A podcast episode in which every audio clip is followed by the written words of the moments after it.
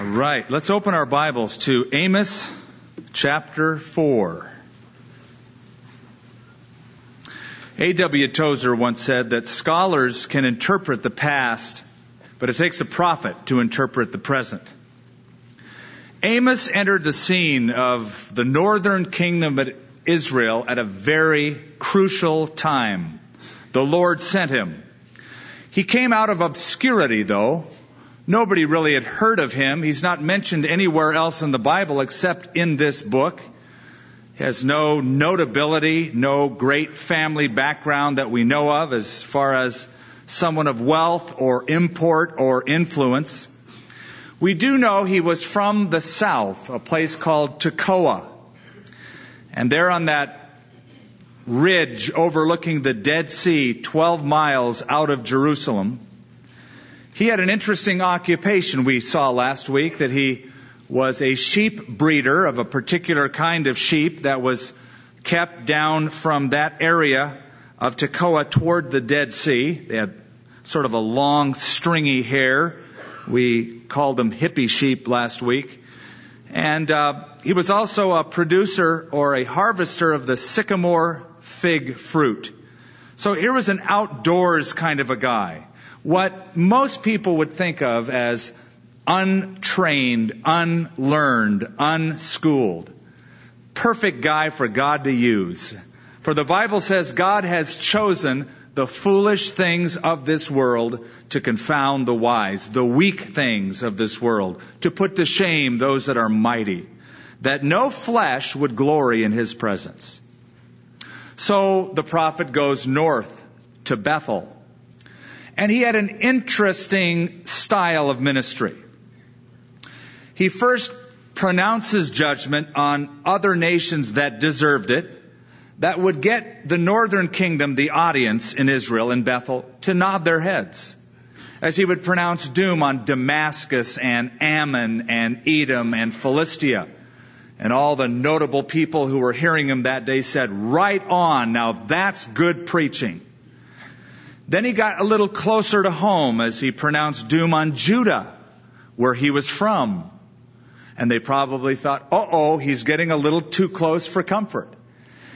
And then as he was going around in circles, he finally drew the bullseye on Israel and he prophesies against them. And the bulk of the book is his prediction against this northern kingdom and the different ways that God was trying to get their attention. And with each layer of revelation, with each attempt to get their attention, they wouldn't hear it, but rather they turned from the Lord rather than returning to the Lord. You're probably familiar with that telephone commercial that's been playing for such a long time. The phone rings and the guy says on the other end, Can you hear me now? And so they'll try another location. Can you hear me now? That's sort of what God is saying through the prophet, through a variety of both blessings and blastings. The Lord is saying, Can you hear me now?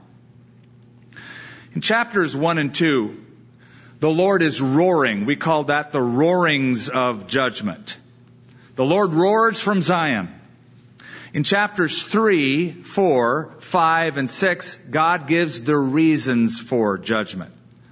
And then finally, next week when we cover the rest of the book, it will be the representations of judgment. That is, there will be different visions and depictions of the judgment as given to us by this prophet. We started with chapter 4, a series of five messages that he gives, one after the other. And these five messages, and we'll see them all tonight, uh, the rest of them, they all begin with the same phrase that we read in verse 1 Hear this word. And that first message, with that introduction, began in chapter 4. Tonight is the second message. The first three messages begin with that introduction. Hear this word. The second two messages that comprise the five begin with the word woe or the whole introduction, woe to you. That will be the last two. And last week we saw some of the reasons that God gave for judging his people, the northern kingdom of Israel. The first reason is because of their privileged position.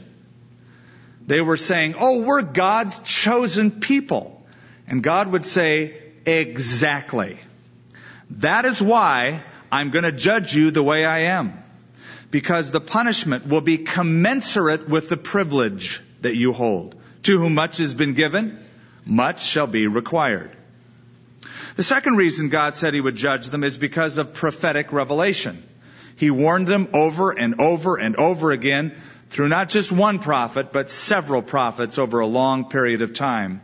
And finally, the third reason is because of their persistent oppression. They were oppressing the poor, the needy. They were withholding justice. They were changing the laws to suit the notable and those who could buy off the judges. So with that same theme in mind, we now enter chapter four and we come to the second of these five messages. And let me prepare you for this one. Because though he will address the entire nation of Israel, the northern kingdom, in this second message, he addresses the women of the land in a very unkind and unflattering manner. So I just want to prepare you for what you're about to read. Uh, however, he's going to not only speak to the women, he'll speak to the whole nation, and at one point he will even speak to the men, especially the notable ones who were leading at that time.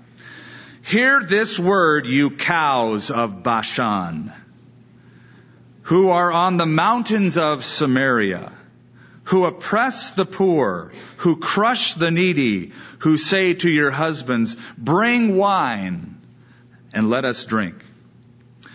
The land of Bashan is east of the Jordan River, between the mountains of Gilead and up north all the way toward Mount Hermon. It's a very lush area. You could go almost any time of the year and the greenery, it's so beautiful and verdant. And Therefore, the cows who were in the area that were raised were known to be strong and in good condition. But here, that term, that fatted cow of Bashan, is a, is a picture, a metaphor of women living in luxury through the oppression of the poor people of the land. They were living at their expense. They were luxury loving, extravagant women. I think years ago it was Sophie Tucker who said, every girl has needs. From birth to age 18, she needs her parents. From 18 to 35, she needs good looks. From 35 to 55, she needs a good personality. And after 55, she needs cash. The women of Israel would have agreed with her. They wanted cash. They wanted luxury. They wanted benefits at any cost. And to enjoy that, they had to oppress the poor. So because they are afflicting the poor, the prophet Amos is afflicting them through his message. We notice about the prophets that sometimes God sent them to comfort the afflicted and at other times he sent them to afflict the comfortable. Hosea was of the first kind. He was so comforting of the love of God toward errant Israel and how God would restore them if they would only turn. And just like his wife turned from him, Israel turned from God. But oh, the love of God in forgiveness. Amos, however, at a different time in their history, because they were living so luxuriously, not a care in the world, they were enjoying a level of prosperity, as we saw last week, that was only second to the time of Solomon reigning the land. The borders were expanded, business was up, the economy was strong, military was strong, everything was going their way. That was just the veneer. The prophet Amos comes to afflict them in their comfort, and he addresses these women after he's gotten their attention, and I'm sure that this really got their attention. He's not the only prophet to do it, however. Isaiah the prophet also did on one occasion, two occasions. He spoke to the daughters of Zion and he says, O daughters of Zion, those who are haughty and walk with outstretched necks. Same idea. Walking in arrogance and proud, head lifted up, not a care in the world.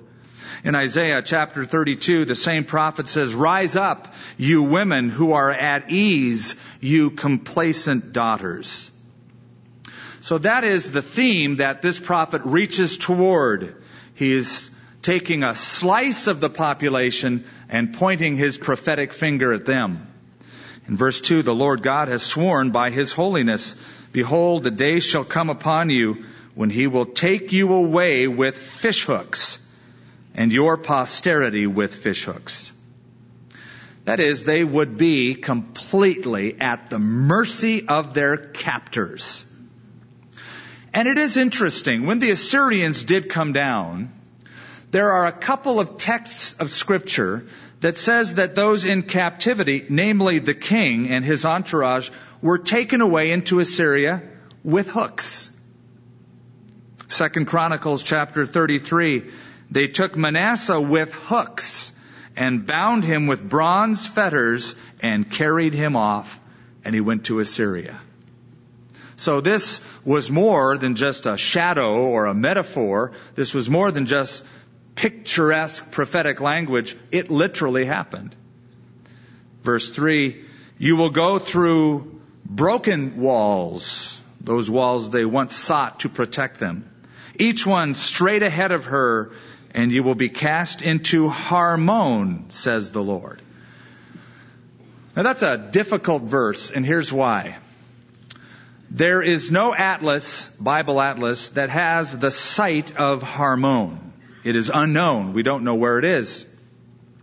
The Hebrew here is Ha Harmona, which literally means the mountains of Mona, or the mountains of the palace. We don't exactly know what it is, but we think it's some place that either they thought they could flee to for protection, or better yet, sort of a holding area a protected holding area as the Assyrians were taking the northern peoples captive to Assyria. They'd place them there and round them up and then take them all in mass toward Assyria. But the bottom line is captivity is awaiting those who live in wanton luxury. Now it's not just the women that are hammered here. Verse 4, everyone in the northern kingdom is addressed. Come to Bethel and transgress. At Gilgal, multiply transgressions. Bring your sacrifices every morning, your tithes every three days. This is divine sarcasm. God really isn't trying to get them to sin or transgress. He's not inviting them to sin. God can't tempt anyone with sin, the Bible says. So it's, it's a sarcastic way because he knew that's what they were doing. Offer a sacrifice of thanksgiving with leaven, proclaim and announce the free will offerings. For this you love, you children of Israel, says the Lord. These two places that are mentioned by the prophet, Bethel and Gilgal, they're mentioned because of their place of importance in Israel's history. Both of them were very special, very sacred because of what happened in times past. Bethel first shows up in the book of Genesis. Abraham went there and he called upon the name of the Lord and he built an altar to the Lord there. Before it was called Bethel, it was called Luz. Same place. When he returned back from Egypt after he lied about his wife being his sister, he returned back to Bethel and there again he called on the name of the Lord. But it really comes alive when his grandson Jacob is fleeing from his house and going toward Haran, toward Laban's house, fleeing his brother's wrath after he was conniving his father and got the blessing. And there he is out in the middle of nowhere, dry, barren, rocky place. And he puts his head on a rock and he falls asleep. And that night, he gets this wonderful vision of a ladder stretched up into heaven and the angels of God ascending and descending. And the Lord spoke to him and said, I'm going to give this land, this land that is to Abraham and Isaac, to you and to your children, your posterity as well. Well, Jacob wakes up the next morning and he said, this is none other than Beit El, the house of God. Surely the Lord is in this place, and I knew it not. I know it now, but I knew it not. Then there's Gilgal. Gilgal was the place you remember in Joshua chapter 5 when the children of Israel crossed the Jordan River from the wilderness. They're entering the land, moving toward Jericho. That that new generation, that fresh young generation, went through the ritual, the covenant of circumcision at Gilgal. So at Bethel, there was the renewal of the Abrahamic covenant. At Gilgal, it was the renewal of the Mosaic covenant. Sacred places. Now, at this time of Amos, they had become filled with false gods, altars of idols. They had multiplied idols unto themselves, and these places had become defiled. So, here they are going to these places of historical, spiritual importance, probably thinking, we need to do this. This is part of our spiritual heritage as the children of God. And they were calling upon the Lord, but also worshiping other gods at the same time. You see, these people had a divided heart. It was this very same thing that the prophet Elijah addresses Israel with when he was on Mount Carmel, and he said, How long will you falter between two opinions? If the Lord is God, then follow him. If Baal be God, then follow him. So they were going to these places, calling on the Lord, but also worshiping idols. Now, in verse 6, specific chastisements are given by the Lord. He's going to list several things that he is doing to get their attention. All of them, all of them will be unheeded and it will show the obstinacy of this people, the children of Israel. So with each chastisement, you can just sort of see the Lord. Can you hear me now? Can you hear me now? And the truth is they refused to hear. I also gave you cleanness of teeth in all your cities, and lack of bread in all your places. Yet you have not returned to me, says the Lord. Now you're going to see that phrase five times. Yet you have not returned to me, says the Lord. Now when the Lord says, I gave you cleanness of teeth, He's not referring to some oral hygiene program that he gave them mouthwash and great toothpaste and floss. That's not the idea. The idea is famine. A famine due to drought. That is, God touched their physical need in order to get them to see their spiritual need. But instead of being hungry for the things of God, oh, they were hungry for food, but they didn't hunger for the Lord. They didn't return to the Lord in repentance and faith. I also, verse 7, withheld rain from you. When there were still three months to the harvest, I made it rain on one city. I withheld rain from another city. One part was rained upon. Where it did not rain, the part withered. This drought came in the the latter time. This is the latter rain, the spring rain, which would enliven the crops like the, uh, the wheat, the grains. And God said, I, I withheld it. You may want to remember and read later or write in the margin of your Bible, Deuteronomy chapter 28. That chapter is filled with exactly what we're reading tonight. All of the things predicted or a lot of them in Deuteronomy 28 will be mentioned here specifically of what God did exactly as he said he would do. In that chapter, the Lord warns these guys years before they, they are even in the land.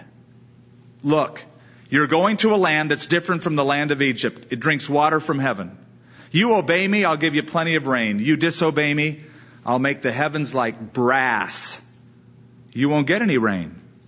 So you're going to have to walk by faith in this land, not by sight. It's not like the land of Egypt. You don't have the Nile River. This rain was different, however, or this drought. It was in one place than another place. It was selective. It wasn't widespread. Which would take from them any opportunity for them to say, hmm, must be a coincidence. God was removing these spots where their crops were growing and withholding rain. So two or three cities wandered to another city to drink water, but they were not satisfied. Yet you have not returned to me, says the Lord. There they are, wandering. The wells are dry. It hasn't rained. Nothing in the cistern. So they're wandering for water, but here's the deal. They had forsaken the living water. Reminiscent of Jeremiah chapter 2, my people have committed two evils. They have forsaken me, the fountain of living waters, and they have hewn out for themselves cisterns, broken cisterns that can hold no water. Oh, they're thirsty, but they're not thirsty for the things of God. So verse 9. I blasted you with blight and mildew. When your gardens increased, your vineyards, your fig trees, and your olive trees, the locust devoured them, yet you have not returned to me, says the Lord. Now, once again, in Deuteronomy 28, in that fifth book of the Torah, this was specifically predicted. It says in that chapter, For the Lord will strike you with consumption, and with fever, and with scorching, and with mildew.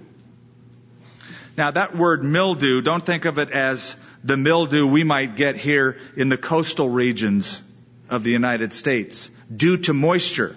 This was a mildew due to the lack of moisture, due to the blasting, scorching, dry winds and the drought. Because the Hebrew word for mildew means to yellow, and it speaks of the pale yellow grain on the crop that would, it would appear to be ripened, and yet it wasn't full grown because of the drought, the lack of moisture. I sent among you, verse 10, a plague after the manner of Egypt. Your young men I killed with a sword, along with your captive horses. I made the stench of your camps come up in your nostrils. Yet you have not returned to me, says the Lord. So you can see these various attempts to get their attention. Can you hear me now? and even the stench of the corpses. So many were slain in the battlefield. The rotting flesh should have gotten their attention where they would cry out to the Lord.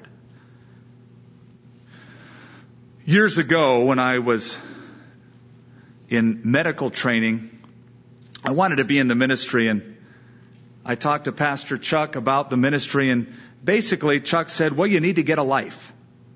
You need to you need to have a job, some, something, some trade, something that you could use as you start a fellowship, start a church. And so I got involved in, in medicine and radiology.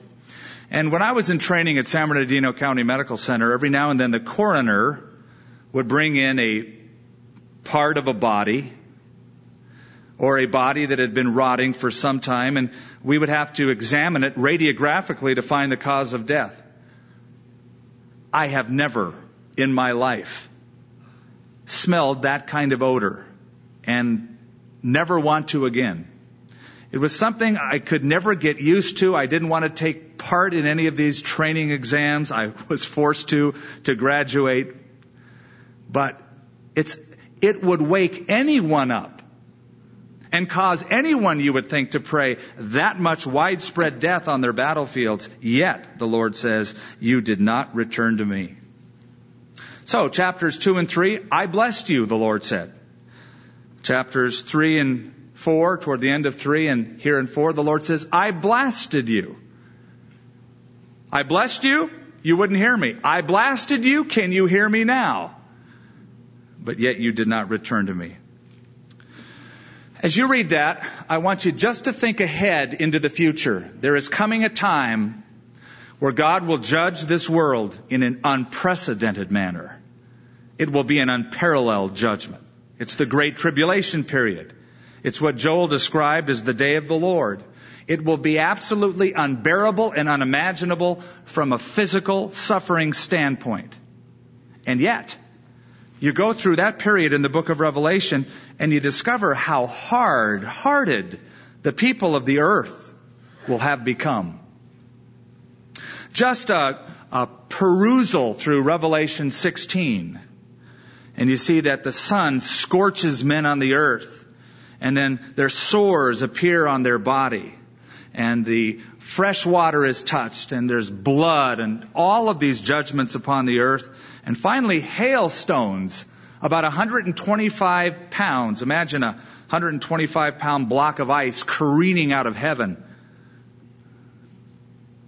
And yet it says there, and they blasphemed the name of God who has power over these plagues and did not repent and give him glory.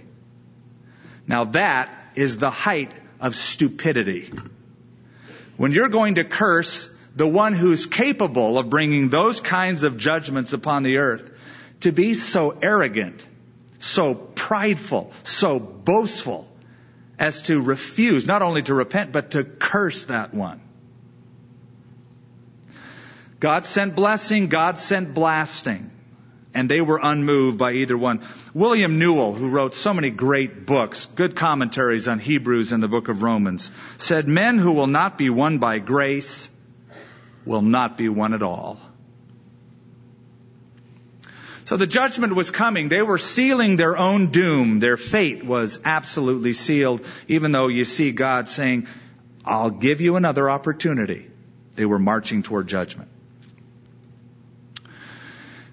in France, in Paris, years ago in the 1700s, there was a castle-like prison called the Bastille. It was finally destroyed in 1798. Just before it was destroyed, they were taking prisoners out of it and setting them free.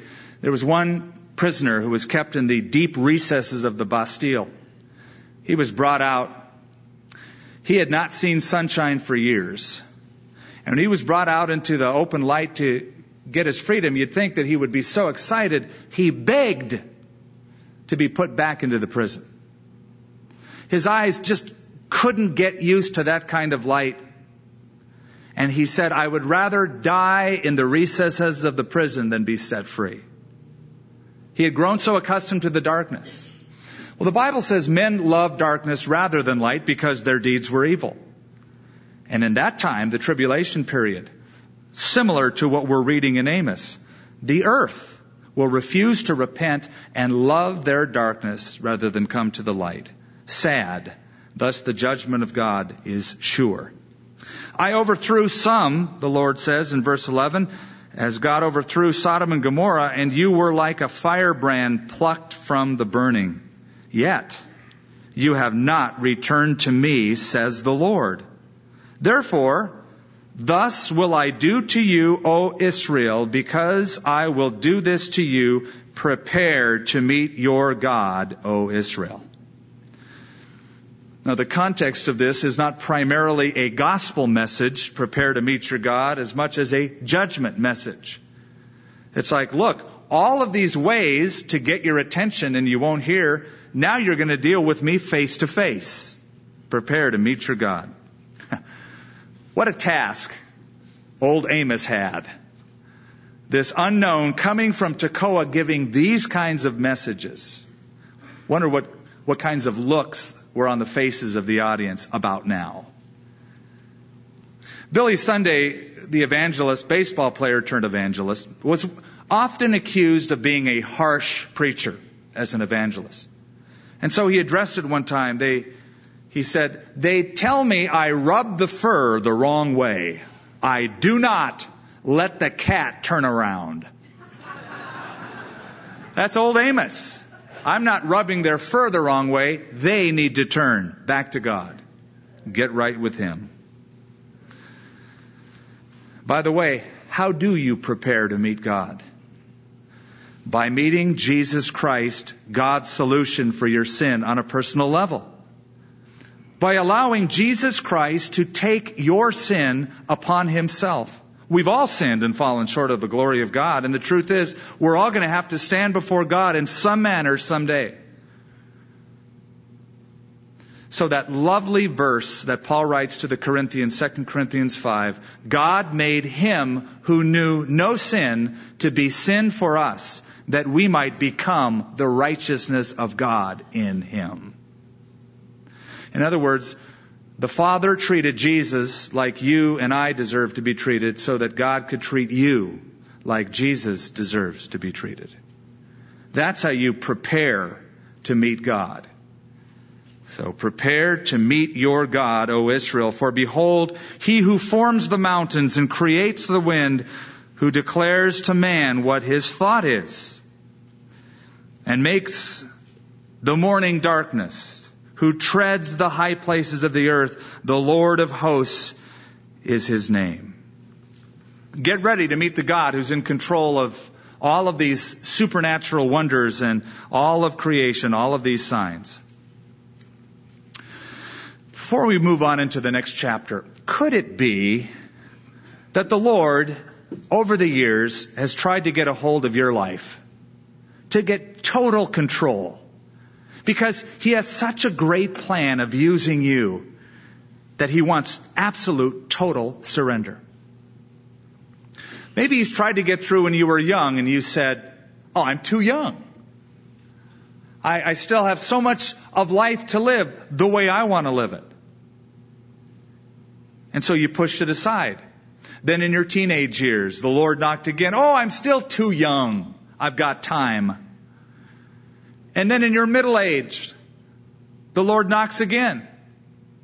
Well, I'm too busy now, Lord. There's so many responsibilities I have. And the Lord will continue to knock. The Holy Spirit will continue to move and prod your heart even into old age. But then so often people say, well, now I'm too old. There was a rabbi who was walking with his disciples. They were talking about repentance and they said to the rabbi, when is the best time for a man to repent? He said, well, a man should repent at least on the last day of his life. The disciples of this rabbi said, well, master, the problem is we don't know when the last day of our life is. He said, You're right. This is how you solve the problem. Repent right now. That's how you get ready. You come to, now is the day of salvation. Now is the accepted time. The Bible emphasizes the present time. Now in chapter 5, we have the third message. And uh, in this chapter, in this message, Amos is to become a singing prophet. He's to sing a lamentation, not a happy song. He's not to entertain them. He's to sing a dirge, to take up a lamentation, which is a song of lament or sad, sad song. Hear this word, which I take up against you, a lamentation, O house of Israel. That would not have gone over very well. Because you see, they, the people of Israel, were singing not a lamentation, but a song of celebration. Happy days are here again. That's what they were singing in Israel. This prophet is singing a funeral dirge. And they're thinking, what's up with this guy? I found an interesting news article yesterday in the Reuters news publication about a rebel group in Sri Lanka that little island right off the coast of India, just south. And it's called the Tamil Tiger Rebels. They have been fighting the government for about 20 years, and about 64,000 people have been killed due to their insurgent activities. Now, they're saying they want a national anthem of their own. They claim that they have already have selected a flag and a flower which is sort of odd for a rebel insurgent group who is responsible for 64,000 people dying. They've selected their government flower and government flag. Now they want an anthem, a song. And they gave specifications. They say we want 18 lines and it has to be a catchy, lively tune. That's what the people of Israel wanted, a catchy, lively tune. It's not what they're going to get. This prophet sings a dirge once again, can you hear me now? The virgin of Israel, verse 2, has fallen. She will rise no more. She lies forsaken on her land, and there is no one to raise her up. Question. Why is Israel called a virgin? I don't think it's wishful thinking. I don't think it's a reference to the beauty of the land. It's certainly not a reference to their character. I think it's a reference to their unoccupied condition. They have never been taken captive before. They have never been used by other nations like they are about to by the Assyrians in 722. So it's their unconquered condition that he is speaking about. Now it says that she, that is Israel, will rise no more. Be careful with that statement. Be careful that you don't read into that some indefinite, permanent condition, because it doesn't refer to that at all. Over and over again, God will promise the restoration in the end times of the nation of Israel. It's going to happen. We're already seeing it happen. But even a spiritual restoration. No, this is referring here to the captivity, the exile.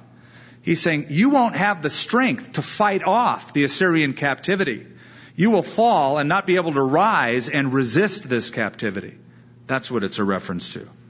For thus says the Lord God, the city that goes out by a thousand shall have a hundred left. And that which goes out by a hundred shall have ten left to the house of Israel. Those aren't good numbers. That's 90% death rate. One out of ten will survive that attack, that captivity into Assyria.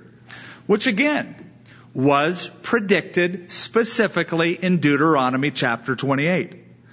So that's why it's a good chapter to make reference to um, after tonight. Don't look at it now, wait till later.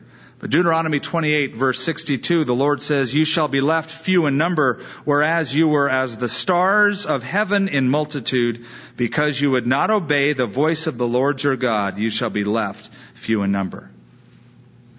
Now, as you hear that, that should ring a bell inside your mind and your heart.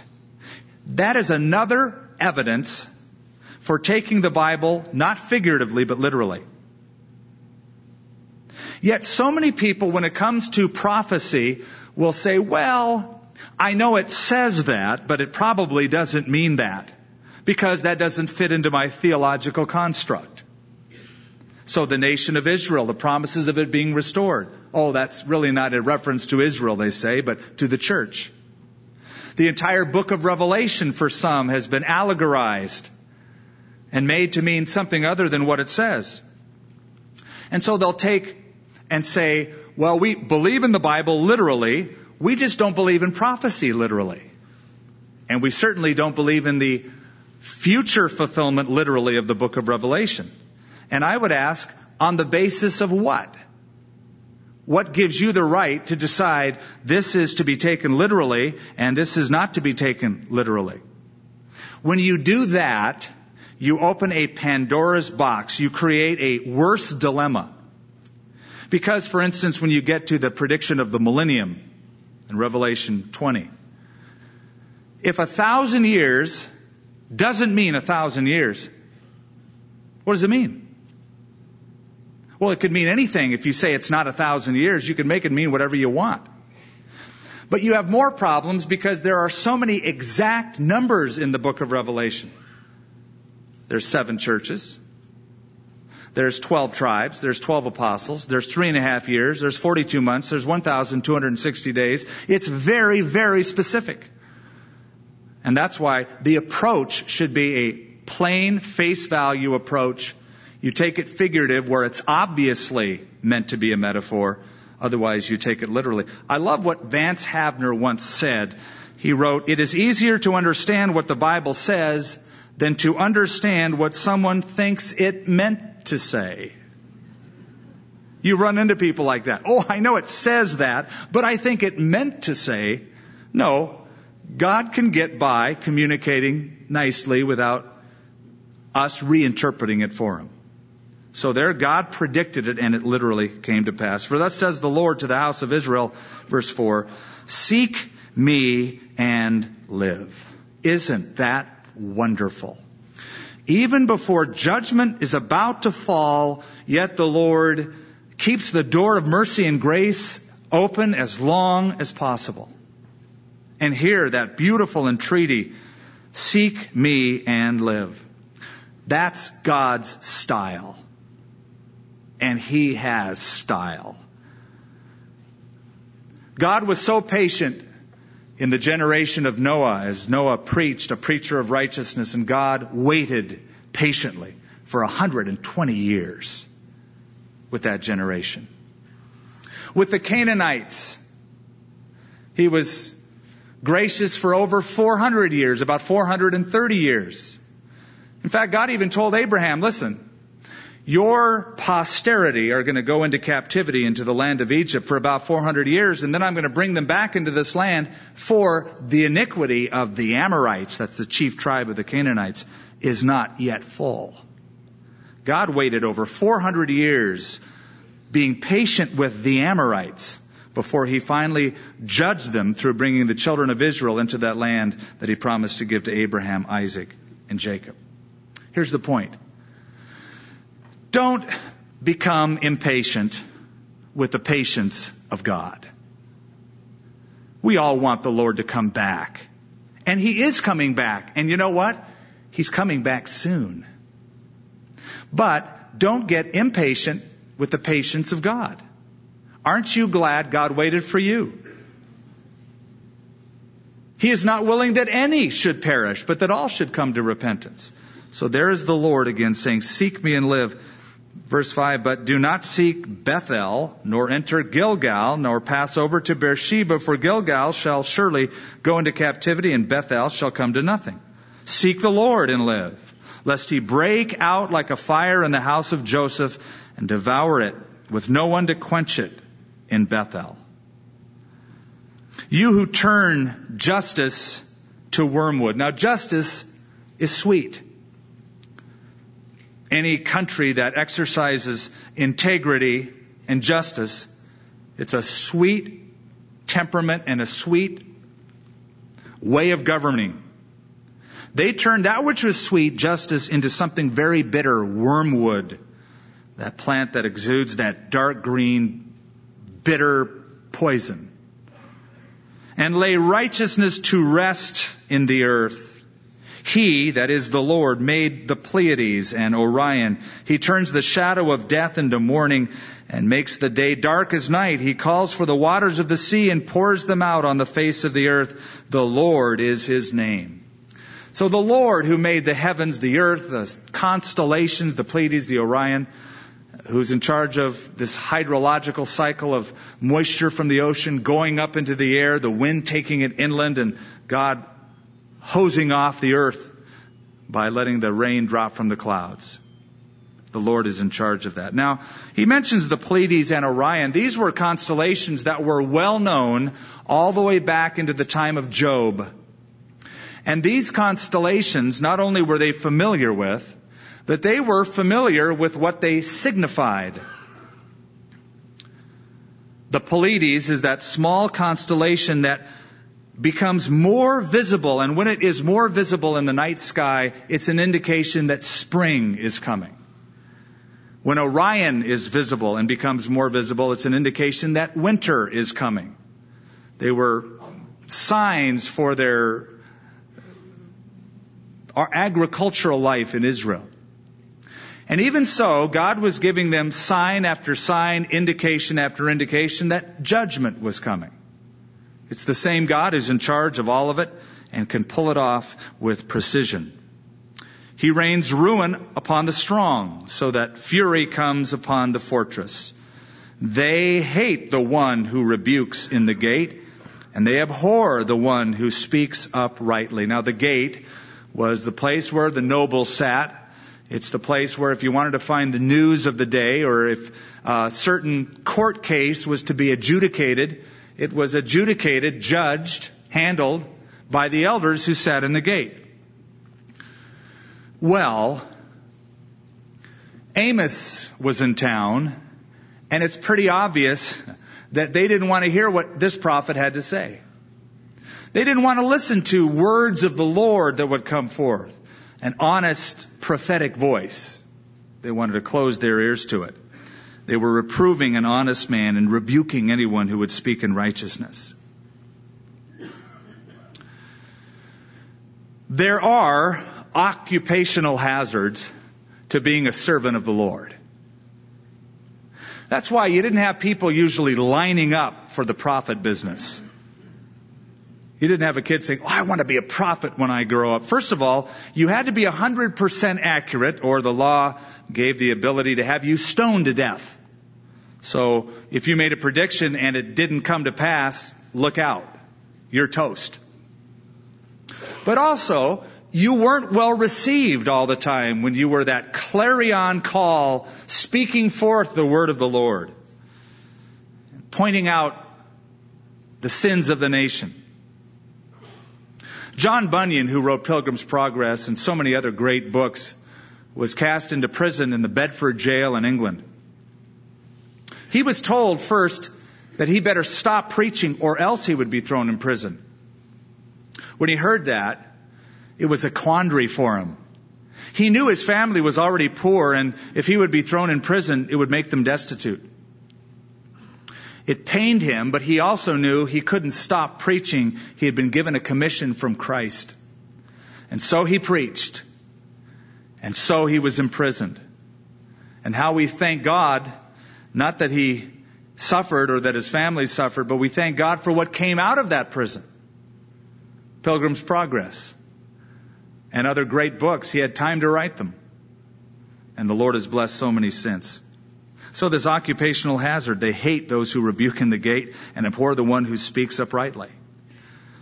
Therefore, because you tread down the poor and take grain taxes from him, though you have built houses of hewn stone, yet you shall not dwell in them. You have planted pleasant vineyards, but you shall not drink wine from them. For I know your manifold transgressions, your mighty sins, afflicting the just and taking bribes, diverting the poor from justice in the gate. Therefore, the prudent keep silent at this time, for it is an evil time. Now this is sad. Because the people who knew what was going on had the spiritual discernment and wisdom to tell their times that this was a, an era of judgment. And though they had the right spiritual inclinations and answers, they refused to speak up. I don't want to get involved because if I get involved and I say what is honest and I confront with what is honest, it's going to stir up more trouble. So, unfortunately, it was that kind of a period where they remained silent. Seek good and not evil, that you may live, so the Lord God of hosts will be with you as you have spoken. Hate evil. Love good. Establish justice in the gate. It may be that the Lord God of hosts will be gracious to the remnant of Joseph. You see how in the midst of that proclamation of judgment, we see it virtually in all of the prophets. There is that chance.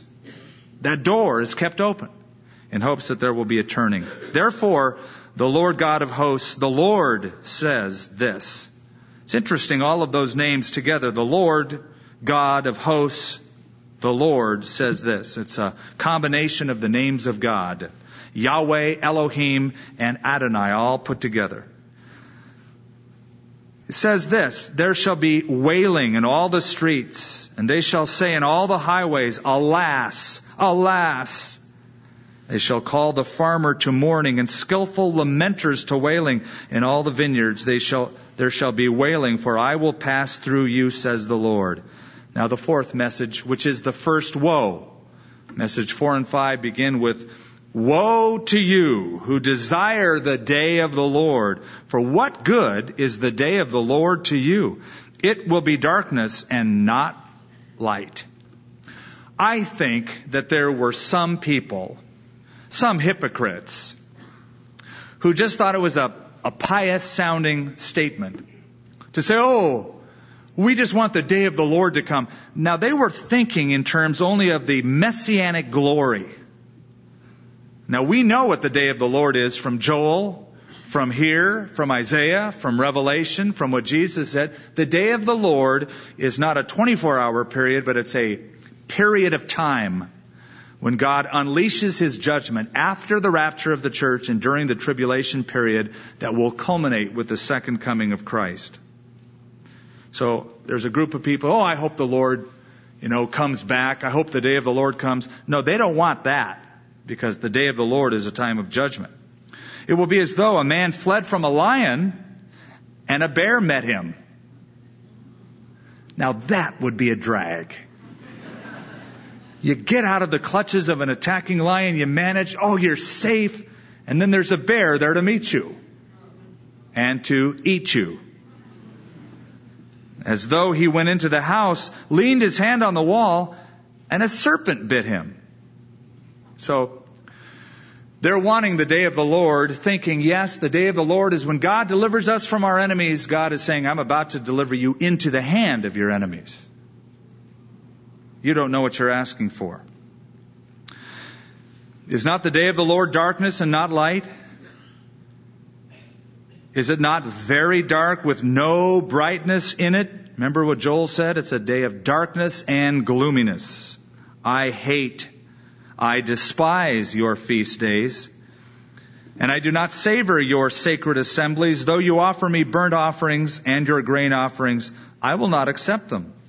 Nor will I regard your fatted peace offerings. Take away from me the noise of your songs, for I will not hear the melody of your stringed instruments.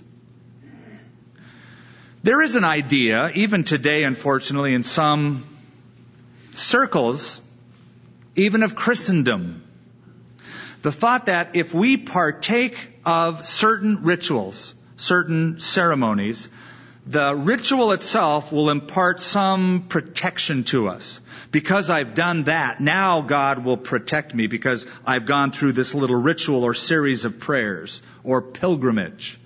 It's known as sacerdotalism. It's the trust in the very things they are doing and working toward for protection. And, you remember what the Lord said to Isaiah or to the nation of Israel through Isaiah the prophet, Isaiah chapter 1. To what purpose is the multitude of your sacrifices to me, says the Lord? I've had enough of your burnt offerings. And here, the very Lord who commanded them to bring the sacrifices and the offerings says, I've had enough of them because the heart isn't right. It's all outward. You're trusting in the ritual itself to impart some form of protection. In fact, all these rituals prayers and assemblies did is arouse the wrath of God. But here's a key verse to this to this whole book. But let justice run down like water and righteousness like a mighty stream. Again, reminiscent of Isaiah chapter 1, where the Lord says, rather than going through the rituals, if the heart is right, I'll see it. It'll be evidenced. There'll be fruit in these activities of how you treat people. Did you offer me sacrifices and offerings in the wilderness for 40 years, O house of Israel? You also carried Sikkuth, your king.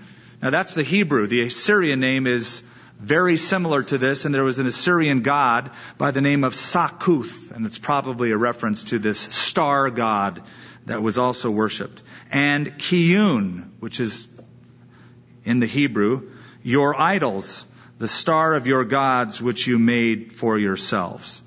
And both of these gods are named in Assyrian text as deities that were worshipped. Therefore I will send you into captivity beyond Damascus, says the Lord, whose name is the God of hosts. So, superficiality, idolatry, inequality, all of these were sins of the nation of Israel.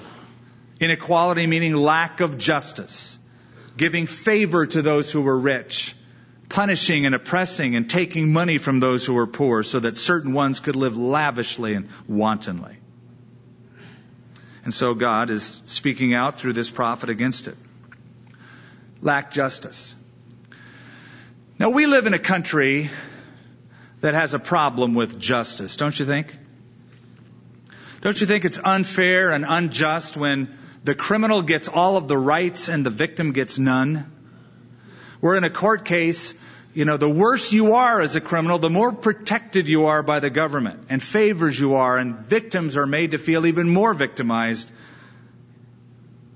by some of the calls that are made in the courts. We question a sense of justice where the unborn would not be protected, but pregnant lobsters shipped to market have to be kept under certain specifications so as not to hurt that newborn possible lobster coming into the world. Goldfish in certain states have more rights than the fetus. It's not justice. Let justice run down like a stream, the Lord would say. Now in Amos 6, this fifth message, the second woe. Woe to you who are at ease in Zion and trust in Mount Samaria. Now the woes are used twice and, you know, woe is not a great word. It's a word of, um, it's somber. It's to get your, woe. And you could even look at it as like slowing down a horse. Whoa! You know, stop, look, listen, pay attention to this. Whoa. Look at what's happening to you. Look at how the Lord's trying to get your attention. Woe to those who are at ease in Zion and trust in Mount Samaria, notable persons in the chief nation to whom the house of Israel comes. Now, chapter 4 pointed the finger at women who lived in wanton luxury. This chapter points the finger at those notable men who were in charge and they are indicted. Zion, of course, is down south. That's the center of worship in Jerusalem. The headquarters is Zion. And it's that southern kingdom of Judah where Zion is the capital. That's where this prophet Amos is from. So he's not just pointing the finger at the ten northern tribes, but also those who are in Zion and are at ease and very comfortable, as well as those who are in the north. For he says, and trust in Mount Samaria. Notable persons in the chief nation to whom the house of Israel comes. Here's the deal. Both Samaria and Jerusalem, north and south, had become complacent in that they were situated on the top of a hill. They were surrounded by hills. They had strong walls. They thought they had a strong military. They thought they could kick back They've got homeland security. They've got the government working on their side. They are strong. They are blessed. They are at ease. Woe to those who are at ease in Zion and Samaria. They weren't trusting the Lord. Go over to Calneh and see. That's the east bank of the Tigris, once a powerful city taken over by the Assyrians at this point. And from there go to Hamath the Great and go down to Gath of the Philistines. Are you better than these kingdoms or is their territory greater than your territory? Those kingdoms had fallen. God is saying, look at the ones that I am pointing to. They have fallen and I said you will fall. So if they fall, they weren't protected. What about you guys? Woe to you who put far off the day of doom, who cause the seat of violence to come near, who lie on beds of ivory. And we're told that there were some elaborate wooden bed frames that were inlaid with beautiful ivory patterns. Stretch out on your couches, eat lambs from the flock and calves from the midst of the stall who sing idly to the sound of stringed instruments and invent for yourselves musical instruments like David. They were so into music, they spared no cost. They were inventing instruments of, of, for the sake of entertainment, but using King David as their excuse. Well, David did it. David was into all sorts of music. Yeah, but David made those for worship of God, for praise of the Most High. They were making it just for their own lavish entertainment. Had nothing to do with God. Who drink wine from bowls. Boy, it's getting pretty bad when you have to go to a, not a glass, but you drink it from a bowl. You're really guzzling it at that point. And anoint yourselves with the best ointments, but are not grieved for the affliction of Joseph. So they're not even discreet anymore. Just, hey, skip I'm going to have four or five glasses. Just give it to me in a trough.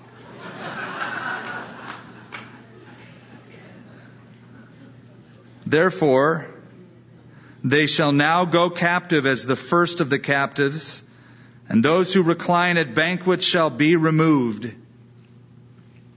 That makes sense, doesn't it? These were the nobles. These were the first in rank over the nation. It only makes sense that they should go into captivity first. And they will. The Lord God has sworn by himself. The Lord God of hosts says, I abhor the pride of Jacob and hate his palaces. Therefore, I will deliver up the city and all that is in it. Then it shall come to pass that if ten men remain in one house, they shall die. When a relative of the dead with one who will burn the bodies picks up the bodies to take them out of the house, he will say to one inside the house, Are there any more with you? And then someone will say, None. And he will say, Hold your tongue for we dare not mention the name of the Lord. It's an interesting set of verses. Probably refers to the fact that there would be so many corpses as already predicted. That rather than disposing of the corpses the traditional Jewish way by burial, they would just have to have mass graves and cremate them, burn them and the people would be going from house to house like a search and rescue operation, calling out to those inside. It's interesting as I read these verses. I just finished an emergency response team training course, and part of it was in search and rescue. And they tell you when you go into a building that either has been burned or fallen and you think there's people inside, you have to put a pretty standard marking on the front that lets people know who's in there, what time they entered, and then they sign out at that same X. But you first stand at the door and you call out, can anybody hear my voice? If so, come toward me. Well, in this scenario, this search and rescue scenario, somebody from the outside is calling in. Somebody from the inside is so elated that he has been found that he seems to be on the verge of thanking the Lord for sparing his life. Anticipating that that person's going to be so thankful to the Lord, the rescuer says, hold your tongue. Don't even mention the name of the Lord, for we dare not mention the name of the Lord. In other words, we who were once so close to the Lord in this beautiful covenant relationship of intimacy have gone so far from the Lord rather than walking with Him, rather than being protected by Him. We don't want to mention His name lest we now provoke Him to more wrath and more anger. It seems like they're starting to wake up, but not returning to the Lord. Now they're recognizing, the Lord's in this judgment stuff. Why don't you repent then? Oh, don't, just don't mention his name. That's sad. For behold, the Lord gives a command. He will break the great house into bits and little houses into pieces. Do horses run on rocks? Does one plow there with oxen? Yet you have turned justice into gall, that which is sweet into something that which is sour, bitter, and the fruit of righteousness into wormwood. You who rejoice over Lo-debar, a town just east of the Jordan, who say, have we not taken Karnaim for ourselves by our own strength? Apparently, these two sites had been captured already. They had been once captured by Jeroboam II. They would also fall to the Assyrians. But behold, I will raise up a nation against you, O house of Israel, says the Lord, God of hosts. And they will afflict you from the entrance of Hamath to the valley of Arabah. And what was that nation? It was Assyria. The nation that God says, I will raise up, indeed came in full force, taking over the known world, that part of the world, and sweeping down and taking it all. In 722 BC, Bethel, Samaria, the northern ten tribes fell to the Assyrians. Think of their condition. Living in unchecked luxury, wantonness, debauchery, while at the same time using spiritual sounding phrases. Oh, we want the day of the Lord to come. no, you don't says Amos. It means deliverance into the hands of your enemies. Woe to you who say that. But they were using these spiritual terms. The Lord is coming, and the Lord Jesus gave us signs that we are to be aware of that would point to his coming. And after giving those signs, he said, when you begin to see those things come to pass, lift up your heads. Rejoice, for your redemption draws near. And I've been lifting my head lately as I see so many things being fulfilled. And I wonder, Lord, you can't be far away. You've got to be at the door. And yet, I love the Lord's patience because it might mean more that will come to know Him. It's a good way to live, actually, when you think about it, knowing that the Lord could come back at any moment it keeps you living in anticipation, expectation, and purity. For John said in 1 John, whoever has this hope, this hope being the coming of Jesus Christ, whoever has this hope purifies himself even as he is pure. There's something purifying about knowing that at any moment, unannounced, the Lord could come and take us home. Changes your perspective, doesn't it? And the way you live and the decisions you make. I remember as a boy when I would misbehave, which was frequent. I was the youngest of four boys, and I had all sorts of examples from my older brothers on how to misbehave. So by the time I was around, I had it down pat. And I know my mother's listening by radio right now, and she would attest to it. She, she had one little phrase she would use when she saw me getting out of line. She'd say, Your father will be home soon. it, it picked me right up and set me in my place because I knew how dad would handle it. Now, it's not that I live in morbid fear of the Lord, but knowing the Lord could come back at and, oh yes, I want to live in such a manner that is pleasing to Him. I'm so excited about His coming. The Lord could come back at any moment. A family picked up their daughter from vacation Bible school and they were going home and she was so excited about what she learned in vacation Bible school, but she said, Mommy, Daddy, could we stop by the library on the way home? They said, Well, certainly, honey. Why? And the little girl, in her naivete and innocence, said, Well, the teacher in vacation Bible school said, We won't go to heaven unless our name's written in the book of life, and I just want to make sure my name's in there. Thinking if she went to the library, surely she'd find the book. That's where books are. The book of life. Make sure that your name's in the book of life. Make sure that you know Jesus personally, the Lord of life, and when you know Him, you are prepared to meet your God. Let's pray together. Father, thank you for the preparation, not that we've done, but the work that has already been done at Calvary's cross on our behalf. That our sins were laid on Him who knew no sin, that we might know and experience the righteousness of Christ and be found in Him, not having our own righteousness, which is of the law, but the righteousness which is by faith in Christ, in Jesus alone. Thank you, Lord. In Jesus' name, amen. Shall we stand? I am amazed at the grace of God. When the nation had gone so far away, Yet the Lord is still holding out the opportunity of them returning as He called them over and over again, even in the midst of their darkness, to seek Him. And so the patience of God, as Skip was sharing with us tonight, how patient God has been with each of us and maybe some of you.